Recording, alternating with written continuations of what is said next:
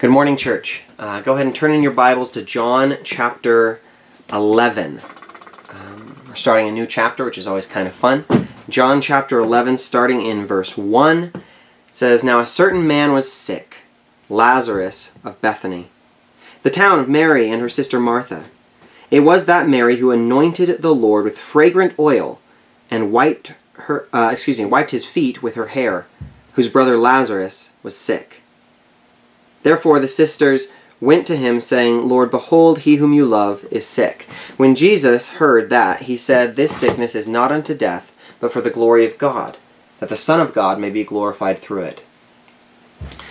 Now Jesus loved Martha and her sister and Lazarus. So when he heard that he was sick, he stayed two more days in the place where he was. Then after this he said to the disciples, Let us go to Judea again. The disciples said to him, Rabbi, lately the Jews sought to stone you, and are you going there again? Jesus answered, Are there not twelve hours in the day? If anyone walks in the day, he does not stumble, because he sees the light of this world. But if one walks in the night, he stumbles, because the light is not in him. These things he said, and after that he said to them, Our friend Lazarus sleeps, but I go, that I may wake him up.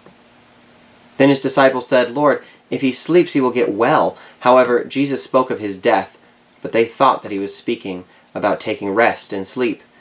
Then Jesus said to them plainly, Lazarus is dead, and I am glad for your sakes that I was not there, that you may believe. Nevertheless, let us go to him. Then Thomas, who is called the twin, said to his fellow disciples, Let us also go, that we may die with him. Let's pray. Jesus, we ask for faith. Um, these are spiritual things that are spiritually discerned, spiritually understood, and we want to receive them spiritually uh, from your heart to ours. We pray for faith uh, like Thomas has here, um, the, this desire to follow you even to the death. Lord, we ask for uh, the kind of faith that can trust a good shepherd and where we can follow you and trust you even in your timing when it's slower than we'd like it or quicker than we'd like it. Uh, we ask for faith to, to believe in the God who knows best. So give us understanding of these things. Uh, edify your church. Uh, uh, build up your children um, as we receive this word. We ask this for your glory and in your name. Amen. Amen. So uh, we're about halfway through the Gospel of John, but we're actually coming to the end of the story. Uh, as you guys probably know, um, most of Matthew, Mark, Luke, and John uh, concerns the last week of Jesus' life. More time, I should say, is given to the last seven days of Jesus' life leading up to the, the crucifixion and the resurrection um, than is given to any other time in his life. And so this chapter, chapter 11, is the last event recorded in John prior to Christ's Passion Week, the final week. And, and, this priority that the gospel writers place on that final week makes sense to us. Uh, those of us who have read the New Testament, we've read 1 Corinthians 15, kind of the gospel chapter uh, uh, in all of Paul's writings, where he says that this gospel that he delivered that was entrusted to him is the death, the burial, and the resurrection of Jesus Christ. That's the main point.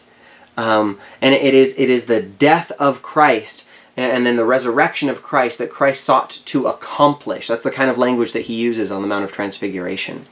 And so we, we've told uh, stories about, um, or we've read through the, the story of Jesus healing people and, and serving people and loving people and then preaching to people and then correcting to people, and all that is important. All that is inspired scripture, of course. But without the cross and the, and the burial and the resurrection of Jesus, none of those things are gospel.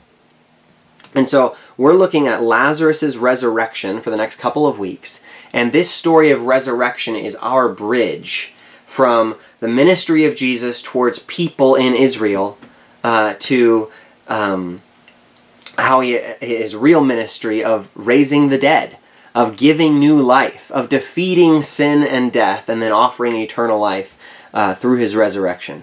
So now Lazarus, Lazarus's resurrection is surprisingly a story that is only included in the Gospel of John, and it is the seventh sign that John the Apostle has included. Now, that's not a comprehensive list of the miracles that Jesus did. He even says at the end of the book, if we if I wrote everything he did, it would uh, it would fill all the libraries in the world. But uh, he included seven signs intentionally, and we started in John chapter two with Jesus turning water to wine, and then uh, later on there was the healing of the nobleman's son, and then in chapter five there was the healing of the the paralytic at the pool of Bethesda, and then there was the feeding the five thousand, and in the same chapter walking on water.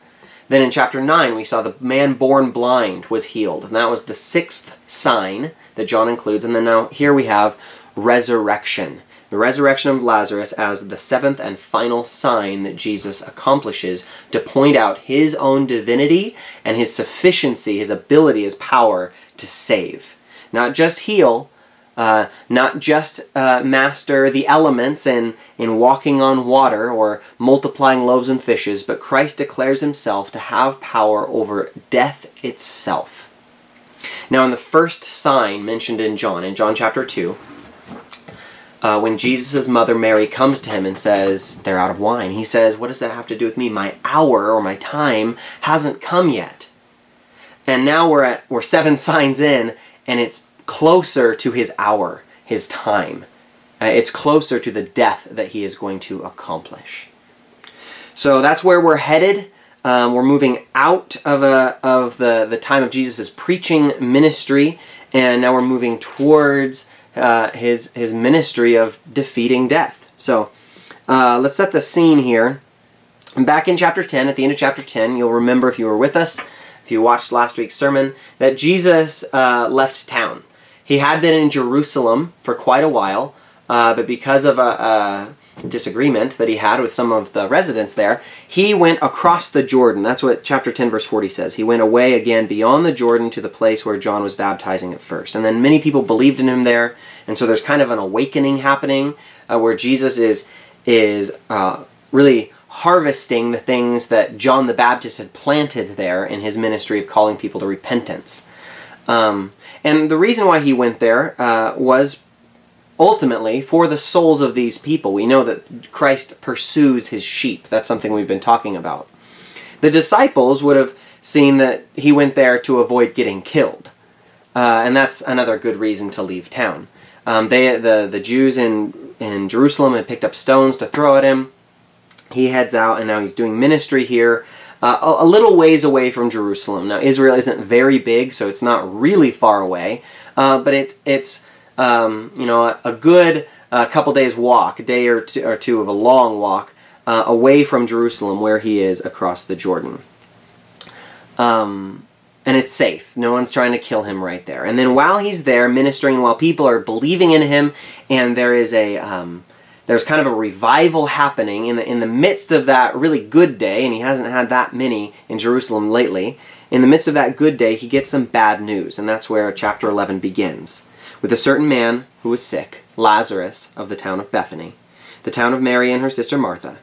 It was that Mary who anointed the Lord with fragrant oil and wiped his feet with her hair, whose brother Lazarus was sick. Verse 3 Therefore the sisters went to him, saying, Lord, behold, he whom you love is sick.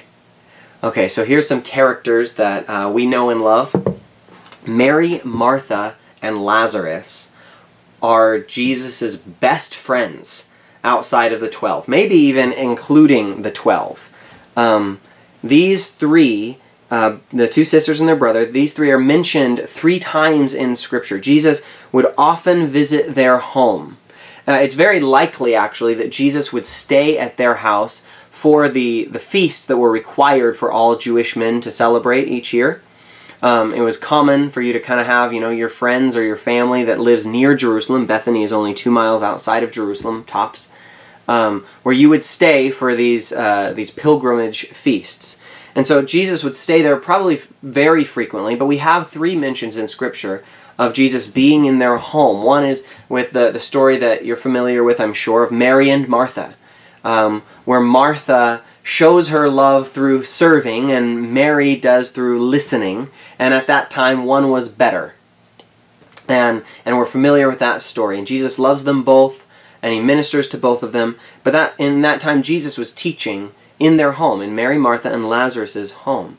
Uh, another time we see him at, at their home is when uh, Mary, anoints the feet of the Lord Jesus with this very expensive perfume, probably her dowry that she was saving. Um, she was putting all of her hopes and dreams and aspirations onto the person of Christ in worship. And he says, wherever the gospel is preached, they're going to tell this woman's story. So I'm telling it to you now.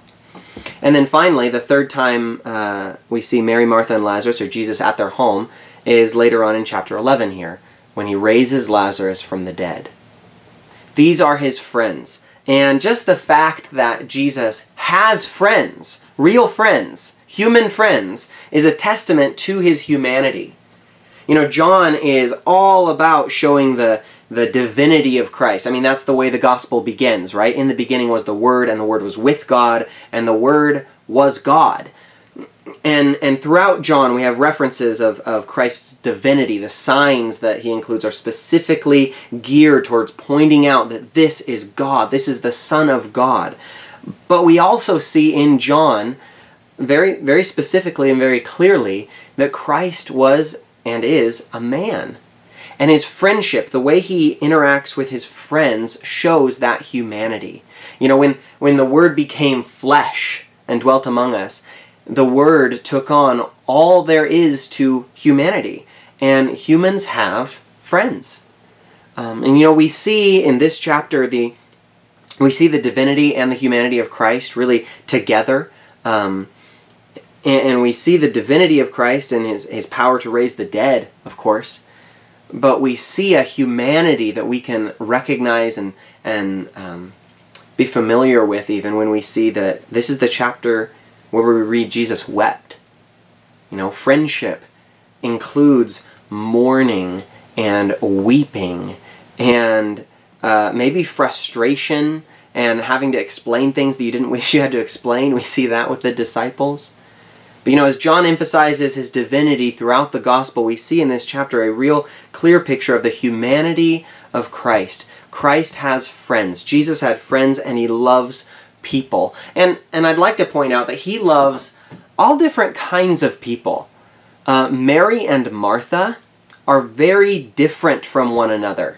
I mean, when when we see them uh, in the, the story I, I already mentioned, you know, they're very different. One's uh, a sit still and listen kind of person that can put the chores off and doesn't really see the need to wash the dishes right now because we have friends over. And her sister Martha's not like that. And the way they interact with Christ in this chapter that we'll see next week, they're they're not like one another. Now, the fact that Lazarus, we don't know that much about. In this chapter, we know that he's dead.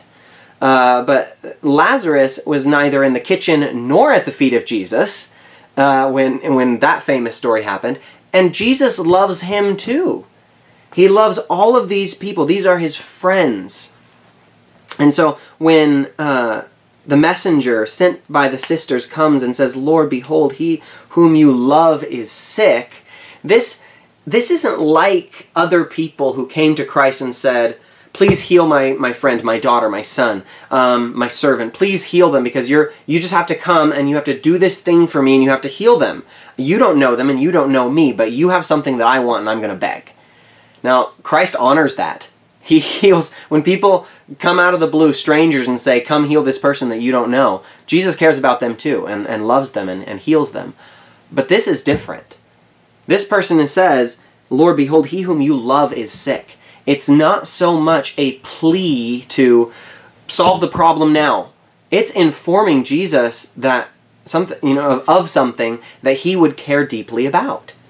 It's telling Jesus, you're going to want to know this, and I don't want you to hear it, hear about it secondhand. You should be one of the first people to know. Um, Lazarus, you know, your best friend, one of your best friends, he's not doing well.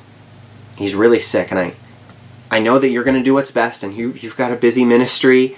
Um, I also know you you have power, and you know when you pray, things happen. But you should know this: your friend is sick. That's sort of the tone that I'm seeing here at the beginning of John chapter 11. And it mentions in chapter in verse 3 and then again in verse 5 and then again in verse 36 which we'll see again that it emphasizes Jesus loved Lazarus. It says, He whom you love is sick, verse 3.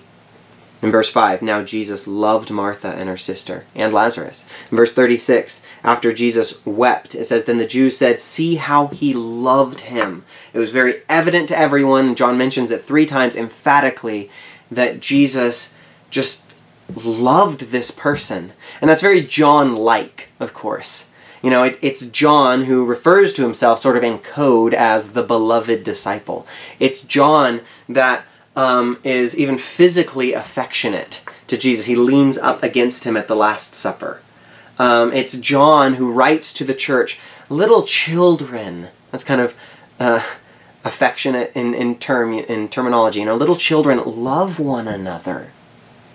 He knew that he was loved, and he saw that love was worth mentioning. Church history, church tradition really tells us that John, um, when he was the last surviving apostle or eyewitness of the resurrection, well into his 90s, after he'd been brought back from Patmos, where he wrote the book of Revelation, he'd be carried into uh, into the church congregation in Ephesus, and uh, he you know couldn't walk, probably couldn't see, probably couldn't hear very well anymore, and they carry him in, and a hush would fall over the crowd, and they would wait for the wisdom of this man who had seen and and touched and heard Jesus. And the only thing John would say is, love one another. So he, he, he deeply cared for this, but he had eyes to see it. And he, he cared enough to write it into his gospel. Jesus loved this man. He loved it. And, and John, who had received so much love, knew love, uh, you know, when he, when he saw it and found it worth mentioning and worth celebrating. Um, you know, the, the, the love of God the the friendship of Christ. These are beautiful things that John puts an emphasis on here, and then in the upper room discourse, which we'll read, um, you know, a few weeks. It's a beautiful passage full of red letters, and then in his letters to the church, first, second, third John, you see that John just emphasizes this this wondrous love of God. But the way he describes this love of God, and especially in this story, we see that the friendship of Jesus defies expectations. Uh, the love of God is beyond us, not only in capacity, um, but it's beyond our understanding of how it works. And if you look at this story, just the 16 verses that we read, even, what you see is that Jesus, who deeply loved Lazarus, let Lazarus die. You know, it, Jesus, who deeply loved Mary and deeply loved Martha, these people are close to his heart, and he let their brother die. Is that friendship? Is that the friendship that, that we see here? Yeah, it is. Is that the love of God? Yes, sometimes it is. And I think one of the reasons why John mentions in this chapter this deep love that Jesus has for this family is to show that his testing and growing and and um, really putting pressure on Mary, Martha, and Lazarus, that's not in contrast to his love. Jesus puts them in this furnace to test them and, and to melt them and to pull off the dross and to clean them. And, and that's not because he doesn't love them. Jesus loves them and therefore allows them to go through the valley of the shadow of death. The author of Hebrews says, Every son whom he receives, he chastens. And, and the author of Hebrews, this isn't punishment for Mary and Martha and Lazarus, but it, it does show that the things that we, we experience as unpleasant, that we would be asking deliverance from, may be evidence of God's love for us because He is pushing us through this furnace to purify us. And he, he allows us to go through these uncomfortable, painful, tragic circumstances because he knows that when we go through trusting in him, he is glorified. And on the other side, what people notice of the situation is that God is good and God is great and his mercy endures forever. But we, we see this human friendship, but but it's it's beyond what we can understand. You know, John, excuse me, Jesus he loves divinely well. His friendships, yes, they're human, but the extent of his love is divine. The wisdom of his friendship is perfect. And that's that is beyond us. But we see in verse uh, verse 3 the message is the one whom you love is sick. And Jesus has a response to this, and I believe this is something obviously it's it's God talking here, and he is speaking with divine wisdom in what he's about to say. When Jesus heard that, he said, This sickness is not unto death, but for the glory of God, that the Son of God may be glorified through it. Now, he, this is something Jesus knows through divine means and through divine wisdom. He says this sickness is not unto death. And what the disciples heard, and what the messenger that the sisters sent heard, and what you would probably hear uh, if you, you know, didn't read the rest of the story, is you would say, oh, well, he's sick, but the sickness isn't going to kill him. The sickness isn't unto death. That's what everyone understood him to mean. But this is what this means. The word unto, it, it ha- he's using it in a way that, that uh, determines purpose. And the purpose of this sickness was not to kill Lazarus. The purpose of this sickness was to glorify God. Now, I prayed at the beginning that God would give us faith. And if we're going to take verse 4 for what Jesus intends it, for all that it's worth, we need faith to believe that God is King and Lord over tragedies and sicknesses and uh, uncomfortable things and heartbreaking things because he sees the end that is beyond the end that we see. He says that this sickness is not unto death. The end goal of the sickness isn't death because this sickness had a purpose that was beyond death. It was beyond death. Death would happen. Lazarus would die.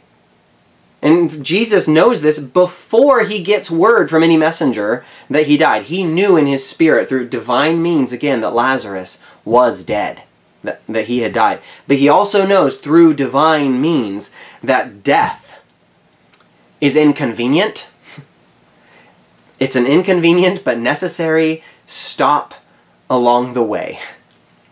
And when the disciples hear that he's died, they, they would have thought of verse 4 and said, But you said the sickness wasn't unto death. But then uh, ultimately they could understand, hopefully, what he meant by it. It would be like if, if uh, you know, I, I, got in the car and, and I'm all ready to go on a road trip or something, and someone says, "Well, where where are you going?"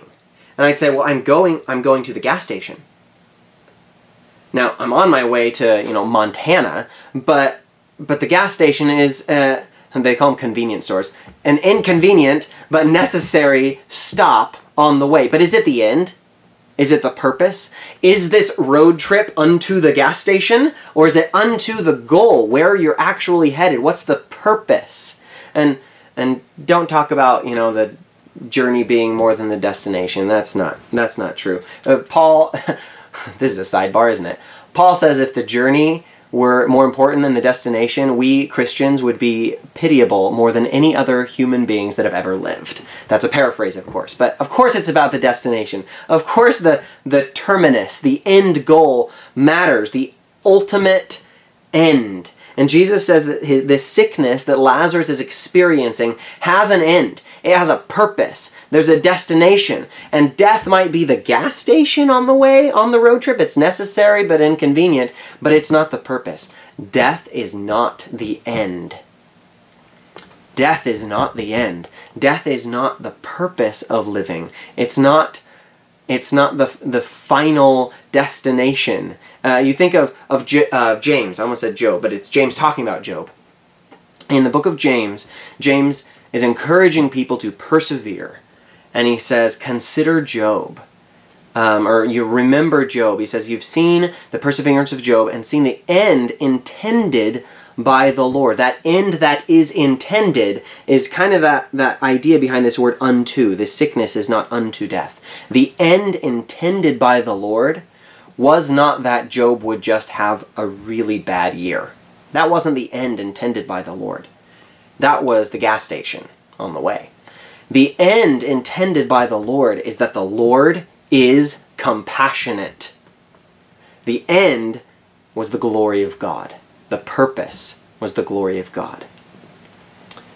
And the, the Westminster Catechism, um, it, the, the first question, or at least the, the most uh, quoted question, is What is the chief end of man? Now, we know what that question means when it's a- asked. You know, the end of man, uh, a humanist or a materialist would say, well, the end of man is, is death.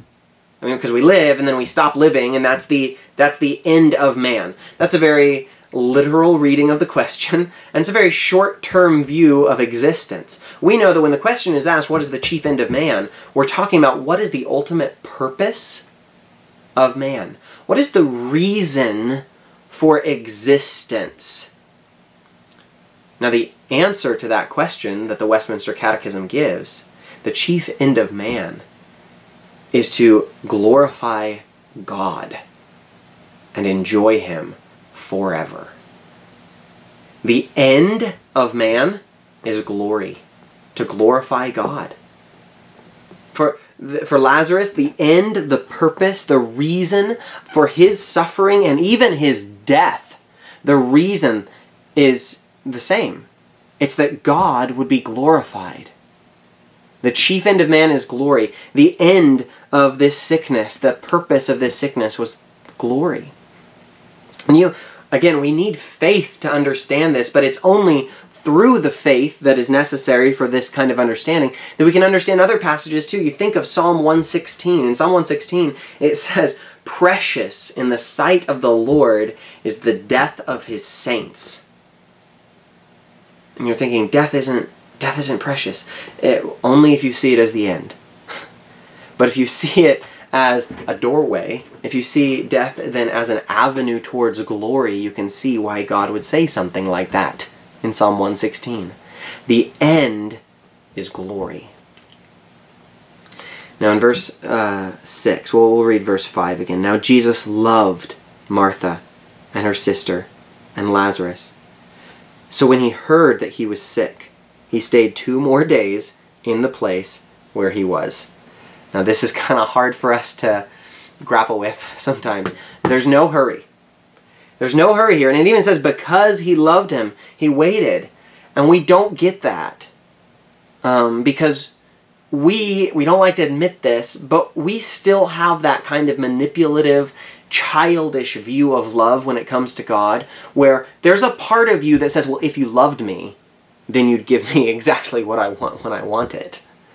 When we we know in our deeper sanctified spirit, illuminated by the Holy Spirit, we know that we ought to be saying, Thank you, God, for not giving me the things that I want. But here it says, Because he loved him, well, um, says, So, when he heard that he was sick, he stayed two more days in that place. He, he's not in a hurry. And you know, it's interesting because I don't know how much you can read into this, but you never see Jesus hurry. Ever. You never see Jesus hurry. From the, the nativity through to the ascension, he's not in a hurry. The only time you could say that you see God in a rush is in the parable of the prodigal son, where the father of the prodigal son hikes up his robes and runs out to meet the prodigal. I would say that's the only time you could say that God is in a hurry. He is in a hurry to save. He's in a hurry to pursue the lost sheep. He rushes towards the repentant sinner. Uh, he, he sprints towards that child that was lost but is coming back. But other than that, we see Jesus take his time. And, and honestly, this wouldn't have seemed strange because the disciples had just heard him say, Well, Lazarus isn't going to die. And the disciples knew from earlier on that they had left Jerusalem, which is right near the town of Bethany, because there are people trying to kill Jesus. So when Jesus waits a couple days, you know, don't picture the disciples tapping their feet wondering, when are we going to go to Lazarus? He's our friend. They're thinking, it's fine. Jesus said he's going to get better.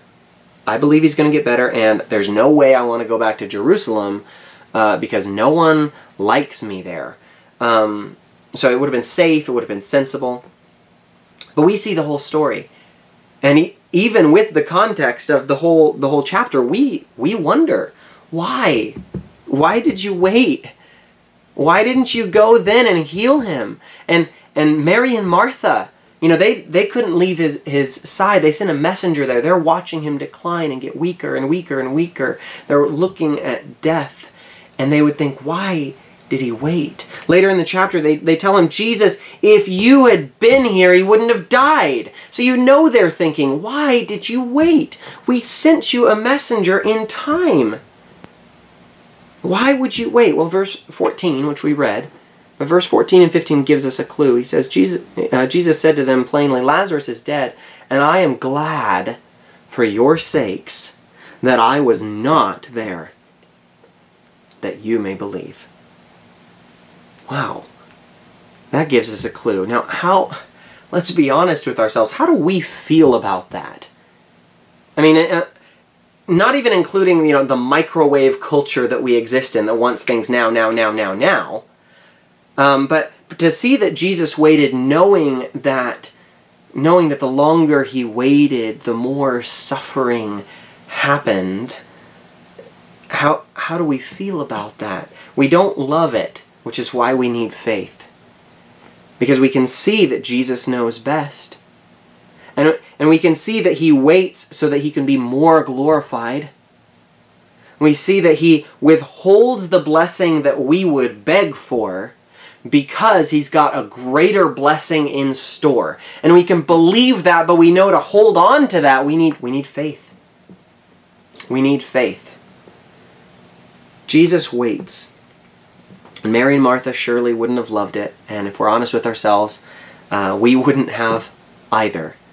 But then after two days, verse 7, then after this he said to the disciples, Let us go to Judea again. Verse 8, the disciples said to him, Rabbi, lately the Jews sought to stone you, and are you going there again? They don't want to go back to Jerusalem. You know, they got to go through Jerusalem back on their way to, to Bethany. Probably they're thinking, no, I don't want to see those people. They're thinking, safety first, Jesus, which is not really a way that anyone lives their life. Um, it's not a good way to live. There's lots of things better than safety to pursue. But Jerusalem is not safe. It's not safe. You know, that three times now have, have uh, Orthodox, very religious Jewish people tried to kill Jesus. Once in his hometown and twice in Jerusalem. And that's just what we know of. You know, it, it's probably just, you know, a week before or not that long long ago when people had picked up stones, they had the stones in their hands to throw at Jesus. And then he escaped, he left, and the disciples are saying, Do you really want to go back to that? I don't think that's a great idea. Verse 9 Jesus answered, Are there not twelve hours in the day? If anyone walks in the day, he does not stumble, because he sees the light of this world. But if one walks in the night, he stumbles, because the light is not in him. These things he said, and after that he said to him, said to them, Our friend Lazarus sleeps, but I go that I may wake him up. You have the light, darkness, sleep, waking kind of uh, uh, metaphors showing up here in the same passage. Now, in uh, this reminds you, this should remind you of something that we've heard Jesus say very recently. Um, in chapter 9, when the disciples encounter this man born blind and they ask their question, which turns out to be actually a stupid question. Yes, there is such a thing. Um, and they, they see the man blind from birth and they say, Rabbi, who sinned, this man or his parents, that he was born blind? Now, I say it's a stupid question because they said he was born blind, and they're also suggesting that it was because of his sin that he did before he was born. Anyway, we talked about that in chapter 9. But Jesus answered, Neither this man nor his parents sinned, but that the works of God should be revealed in him. I must work the works of him who sent me while it is day. The night is coming when no one can work. As long as I am in the world, I am the light of the world. So he says, This is a time to work. You see something dark and depressing and maybe sin stained, and I see something that I need to do. And while I'm here, it's time to work. I am the light of the world. Now, here in John chapter 11, which I'm going to turn back to, They say, Do you really want to go to that dangerous place, that risky place? And Jesus answers kind of the same thing. And he says, It's daytime, it's still light. And as long as I'm here, it's time to work. Now, in chapter 10, Jesus was almost killed, and then he left, and he went over to the Jordan and did ministry there. And what that looks like to us, what that looks like to the disciples is Jesus removed himself from a very risky situation and went to a safe place for a little bit of self-care and some, you know, some me time. Uh, that's not what was going on. Jesus removed himself from hard-hearted people that were unwilling to accept his words, and he went towards soft-hearted people that were hungry and thirsty for his words. He's been working the whole time. And so the disciples say, Wait, you don't want to go do something unsafe again. And he says, No, it's still light. I've been working the whole time. I didn't leave because of my safety. I went where the work needed to be done. The question is, Well, Jesus, what if it's dangerous? And he says, It's still light. It's still time to work. In other words, it's, it's not my time to die, it's my time to work. And as long as I'm here, I'm working. This is how spirit filled people work. You, you talk to people who have it in their minds that they are commissioned by Christ to do his will. And, and these people, these spirit-filled people will constantly, constantly be interrogated by well-meaning people, believers and otherwise, saying, well, are you sure you want to do that? It might not be safe. Oh, you beloved missionaries that have to answer those kinds of questions. Uh, the spirit filled person says, It's day, isn't it? It's light, isn't it? Jesus says, As long as I'm here, I'm the light of the world. And here he says, The one who walks in the light, you know, he doesn't, um, or sorry, the one who walks in the night, he stumbles because the light is not in him. In him. To walk in the light is to have the light in you. Now, Jesus is there and He's the light of the world, but now He has sent His Spirit into our hearts so that we walk in the light as we are led by the Spirit of God. Um, this, this looks a whole lot like, um, well, a lot of missionaries, but one in particular named Paul. Uh, and Paul in, in the city of Lystra, in Acts 14, it's a pretty remarkable story. He and uh, his friend Barnabas, they go there and they preach, and people think that is the best preaching I've ever heard. I bet you're a Greek god. So they think Barnabas is Zeus, they think Paul is um, Hermes, the messenger, and they're like, oh, we're going to sacrifice a bull to you. It's going to be great. And the missionaries, Christian missionaries, say, no, stop, put a hold on this. We are not gods. No, no, no. We're declaring to you one true God, and all of these gods that you're worshiping are actually fake. And so they shift gears really fast, and the same people that thought he was a god take Paul out of the city and then throw rocks at him until he stops moving. They leave him for dead outside the city. And then the believers that were in the city come out to him and they get him up. And where does he go? He goes back into the city of Lystra. That is not a safe place to go. But Paul had this idea that it was still day and it's time to work. And that's how he lived. That's how he lived until he was called home, until it was his time. Jesus says, It's not my time. It's still time to work. I don't mind going to the risky place. Let's go. And, and he explains that walking in darkness is walking without light in you, without the Holy Spirit's guidance. We should desire, and we do desire, to walk in the light. And what that what I mean by that is to walk in a way where God's Spirit in us is leading us through the decisions that we make. If God is in us, if God is with us, who can be against us? Um, you know, we, we've got work to do. Uh, and what we see in, in this story and other places in Christ's ministry is that work is where the needs are. You know, work is where the hungry people are and where the thirsty people are. And we have to know that risk is also where the needs are, always. And that's where Jesus goes. And the disciples are the well meaning people questioning, Isn't that, that's not safe? And Jesus says, That's not why I'm here. I'm here to do the work. Work is where the needs are, risk is where the needs are. Verse 11. Uh, which we already read. These things he said, and after that he said to them, Our friend Lazarus sleeps, but I go that I may wake him up. You sleep when it's dark, but you wake up in the light. So he, the light of the world, is going to go pull the curtains up and wake him up. Then the disciples said, Lord, if he sleeps, he will get well. However, Jesus spoke of his death, but they thought that he was speaking about taking rest in sleep.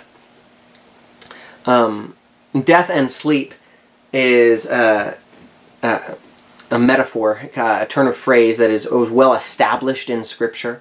Uh, you think of when Jesus went to heal the daughter of the, the um, ruler of the synagogue, and, and he arrives, and they say, No, send the teacher away. She's already dead. And Jesus says, No, no, no. She's not dead. She's only sleeping. And they laugh at him. And then he goes and raises her up from the dead, Talitha Kumi.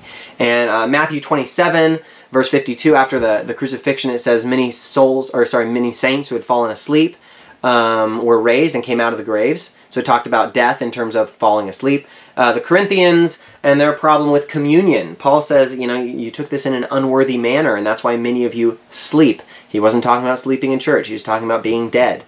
Uh, 1 Thessalonians 4.13, he says, concerning those who are, have fallen asleep, I do not want you to be ignorant. And he's talking about Christians who had died. So that's an established phrase. So Jesus isn't really speaking in code right here, but the disciples are taking things literally because that was sort of a, a way to understand things then. And he says, Our friend sleeps. I need to wake him up. And they're like, Oh, he's just taking a nap. And Jesus says, No, no, no. Listen closely when I'm talking. He's dead. but why would Jesus use the euphemism, even if it was established? Why would he not say, Lazarus is dead and I go to raise him? Well, first of all, that's a really bold thing to say because there's not really a precedent for someone going and just raising people up from the dead whenever they want to. Um, so that's one reason. But why do we have euphemisms like this at all? Well, usually uh, it's to soften, soften a harsh reality. Uh, you don't, you know, you don't tell the kid that the dog died. You say that he went to the farm. Uh, you have strange little phrases that don't make any sense, like he kicked the bucket. I'm going to look that up after this and find out why we say that means death. But we have euphemism, euphemisms to describe things in order to soften the harsh reality. Now it's interesting because Jesus is actually going to remove the, the harshness. He is going to remove the potential from harm from death itself, not just uh, the emotional, you know, uh, the, the emotional consequence of saying, oh, he died and how that's not sensitive. He is going to remove the sting of death. You know, we, we read in 1 Corinthians that death is swallowed up in victory. Death, where is your sting? Hades, where is your victory? You know, euphemisms are there to remove the sting. And so Jesus says death is just sleeping. And he is revealing it to be stingless. And, and what is he communicating when he calls death sleep? He's saying that death isn't permanent, death is uh, temporary. Uh, a lot of people, I don't understand them, but a lot of people view sleep as an inconvenience that they wish they could just skip because they'd get so much done. Once again, I don't understand these people. But you see that death, uh, death now being uh, equated to sleep is just seen as a, as a temporary uh, inconvenience that isn't life-threatening, if you can believe it.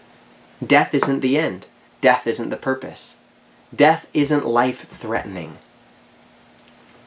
Verse 14 Then Jesus said to them plainly, Lazarus is dead. And I am glad for your sakes that I was not there, that you may believe. Nevertheless, let us go to him. Mm. It's kind of surprising to read in verse 15 that Jesus was glad. He says, I am glad. And now in verse 35, we have the famous short verse in the Bible Jesus wept. Jesus' emotions don't always match ours, and we need to be okay with that. Remember Psalm 116? Precious in the sight of the Lord are the death of his saints? Do we usually see death of saints as precious? No, we don't.